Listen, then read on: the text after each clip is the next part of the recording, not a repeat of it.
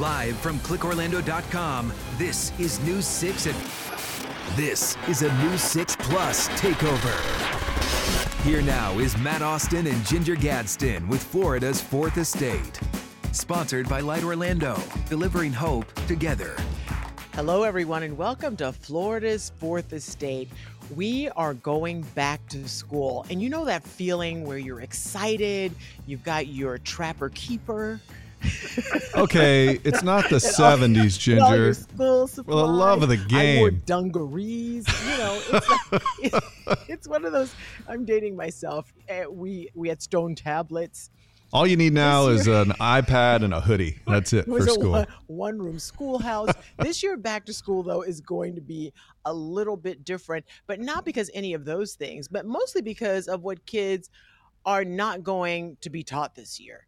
I'm Ginger Gadsden. Yeah, I'm Matt Austin. I'm right in the thick of this. I have a high schooler, a kid going to college, and, and an elementary schooler. So many different things have changed this year. And it is this clash between politics and education that we really haven't seen to this scale before in our history. Why don't we just do and teach the things that matter? Why is it always someone has to try to jam their agenda down our throats? Banning K through 3 access to this book is inconceivable. I think we have over a, a million books that um, have been uh, or in the process of being reviewed. And right now, Florida feels like the epicenter of the bigoted attacks against black communities and even black history because we have a far right governor and legislature that literally want to erase us. Right here in Florida, they plan to teach students that enslaved people benefited from slavery. Florida's also taken a strong stand against the imposition of gender ideology in our schools and one guy who knows a lot about politics and a lot about history. Dr. Jim Clark, UCF history professor, all around good guy, friend of the show. Jim, thank you so much for joining us for this very interesting conversation on the politics as we begin the school year. Because, I mean, is it fair to say in history we've never really seen anything like this? Yeah, I think this is going to be a very strange year simply because people do not know what's happening. Uh, teachers are unsure, administrators are unsure. You have one district doing one thing and another district doing another thing. And I, I just think there are so many red flags flying that it's going to be a strange year. And it seems like teachers are going to be afraid to teach because someone can come in and say, I don't like the way this was taught in this particular classroom, and that teacher can be held accountable.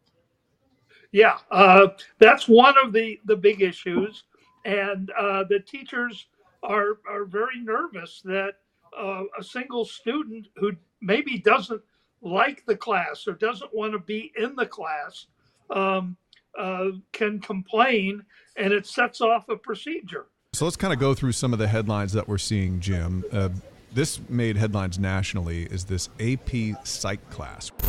We are working to learn what this means for our local school districts who are now dealing with this back and forth just days before students are supposed to return to the classroom.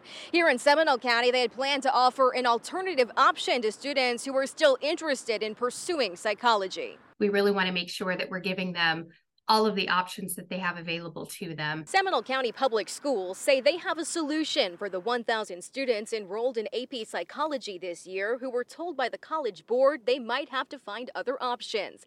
The district decided to offer AP Seminar as an alternative, a class they say will encourage lessons and research in psychology. What does that mean? Are specifics still being worked out? Yes, specifics are still going to be worked out, but what we can tell you is it's not the same course. It's not AP psychology. Late Friday afternoon, Florida's education commissioner sent superintendents across the state a new letter telling them they believe the course can still be taught in its entirety. The day before, the College Board shared this statement, saying the Department of Education had informed schools its AP Psychology class violates state law. The Parental Rights and Education Act restricts instruction on sexual orientation and gender identity in classrooms. Now that Florida's education commissioner says they are not discouraging any district from teaching this course, the board also gave a new response, saying in part, quote, "We hope now that Florida teachers will be able to teach the full course without fear." For people who don't know, this class is really common. And in fact, it's so common. Uh, my daughter Lulu was supposed to be in it this year. And so it's really complicated. I have seen this whole story. It's weird when you see these stories play out in your own life and you're talking about them at work. So she was an AP Psych. Uh, the the local school district, uh, Orange County Schools, came out and said, "Hey, we can't teach this class anymore." Then the state came back and said, "Oh yeah, no, we're good. You can teach the class. Go ahead and do it in its entirety." And then the school district came back and said, "No, we're still not going to teach the class." I'm assuming so. um, So my kid has been like, "Oh, I'm in the class. I'm out of the class. I'm in the class. I'm out. What am I going to do?" She doesn't even know what class. And this is after the schedules have already come out. It's been very complicated for them to try to navigate, for parents to try to navigate, and it's all to do with uh, the, sort of the gender. Uh, roles and how that played into psychology, which apparently is a small part of this class. Can you sort of unpack it for us, Jim, as to why this is an issue in the first place? Uh, first of all, uh, it is not a requirement that students take AP classes. Most students avoid AP classes and just want to want to get through the regular uh, classes. These are for the really super bright kids, and uh, again, they sign up for it. Uh, obviously, the parents can have involvement in this, um, and now because of some things that the uh, the uh, AP people have put into it, um, the the state is saying no, this is a, a violation of the the new state law. So, um, but the state law is being challenged. Uh, it's just very unclear what's going to happen. Earlier, we had the controversy over the AP history exam, which is still going on. Um, and so, uh, for students who want to take these, um, this is a troubled time. Jim, I can't remember a time where we have made such a big to do about what kids are learning or, or not learning in school anymore, what books they can and cannot read in school. How we kind of know how we got here, but why is Florida? It seems like Florida is the epicenter for all of this, and other states are watching very closely. Yeah, uh, you know, uh, years ago, it used to be California had all the strange things going on, but it seems to have migrated to Florida. And you're absolutely right. There are a number of states led by Iowa which see Florida as the the role model, and the, and the governor there, who's an admirer of Governor DeSantis, uh, has been copying uh, much of what goes on in Iowa. But uh, the number of states looking at Florida with admiration keeps growing. Still to come from how politics is impacting students in the classroom to how the battle is impacting our governor's race for the White House and how students identify themselves. I guess, Ginger, until Matt fi- fills out the form, you'll have to call him Matthew. Matthew, it is. That is my legal given name. uh, until I get it figured out, this is Matthew Austin with Florida's Fourth Estate. The struggle for teachers. This is uh, a very difficult uh, uh, thing to go about. It's constantly changing. Your checkbook. You could oh, skip almost a full year at UCF by taking the right uh, uh, AP courses. And so imagine how much that would save a, a parent. And more. The conversation continues after the break.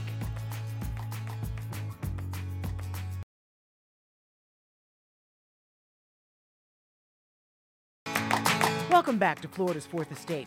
We're taking a look at how politics is impacting the classroom. Why don't we just do and teach the things that matter? Why is it always someone has to try to jam their agenda down our throats? Banning K through 3 access to this book is inconceivable. I think we have over a, a million books that um, have been uh, or in the process of being reviewed. And right now, Florida feels like the epicenter of the bigoted attacks against black communities and even black history because we have a far right governor and legislature that literally want to erase us. Right here in Florida, they plan to teach students that enslaved people benefited from slavery. Florida's also taken a strong stand against the imposition of gender ideology in our schools. And how the battle over what your kids learn at school is impacting the race for the White House. The number of states looking at Florida with admiration keeps growing. Yeah, it's a lot to do with the governor, who has gained so much attention nationally that now the things he does are looked at under the microscope, and uh, it's getting him a lot of attention in this presidential race. How do you feel this has gone for him? You see these decisions, you see them get like the AP psych, which is causing. I mean, by the way, that psychology class way more common than maybe a lot of people understand. At just my daughter's high school, they told us 300 kids were enrolled in that class. So take take 300 in yeah. one little high school in Florida and multiply that across all the other high schools and you have thousands, maybe tens of thousands of kids who already had their schedule and now it's changing. What do you think this is doing for him in the presidential race? Because a lot of his critics say all of these decisions he's making have to do with him becoming president one day. Yeah, uh, he, he has uh, bet his uh, political future on the anti woke campaign. Um, and surprisingly, it is not having much effect. And he keeps talking about resetting his campaign. He's had three uh, kind of uh, turnover incidents when he uh, removed his campaign manager. Uh, and uh, he keeps going down in the polls, but he keeps working from the same playbook, which is kind of uh, surprising. You know, Jim, the one thing I keep thinking about these poor teachers, although some of them are making more money, it, it, almost is not worth it in the long run for what they have to to deal with right now because their curriculum has been upended. And as you know, as a, a college professor, it is difficult to put a, a, a curriculum together and then base a lesson on that only to have it snatched and then have to figure out okay what am i going to replace that with? Can you go over how far in advance do you put together your syllabus or your curriculum? Yeah uh, school for me starts uh, two weeks uh, from now and i've been uh, putting together uh, my courses and you know when i first started teaching it was uh, fairly simple and now i have to communicate and coordinate with the computer folks and and you know line up uh, you know computer programs and things like that. So for teachers there's a lot more involved than there was uh, a few decades ago. So this is uh, a very difficult uh, uh, thing to go about. It's constantly changing. You're constantly uh, updating. But i think ginger the biggest damage that as a result of this is not with the teachers but with the parents and the students. Um, i'm not sure people understand that if you do well on the ap course and pass the ap exam you can get out of taking a class in college. And so for mm-hmm. example uh, matt's daughter uh, won't have to take introductory psychology because she took the AP course back at uh, high school. Mm-hmm. And so uh, she's going to be able to devote more of her time to her major. If she did really well in the class, she'll be able to get credit, which would save uh, Matt some money. Uh, so, so this well, is, that never uh, happens. Really That's never more, allowed to happen. More aimed at the the students and the the parents um, who uh, I think Matt mentioned uh, earlier that uh, his middle daughter is just about monopolizing the AP courses. she, ha- yeah. she has she's taken a few of them. I mean, if you do it right, you can get into the, a university and you're halfway through your freshman year with with credits. Right, I, I mean, yeah. if you do it the right way, you can save yourself. You can get out early or, or whatever. Yeah, my daughter and many of her yeah, friends. Yeah, will... you can oh, skip almost a full year at yeah. UCF by taking the right uh, uh, AP courses. And so imagine how much that would save a, a parent. And in the past, Florida has been really good. I think uh, Florida is probably in the top five or six states uh, in uh, helping students. First of all, we have Bright Futures, and, and Matt's a beneficiary of Yeah, that.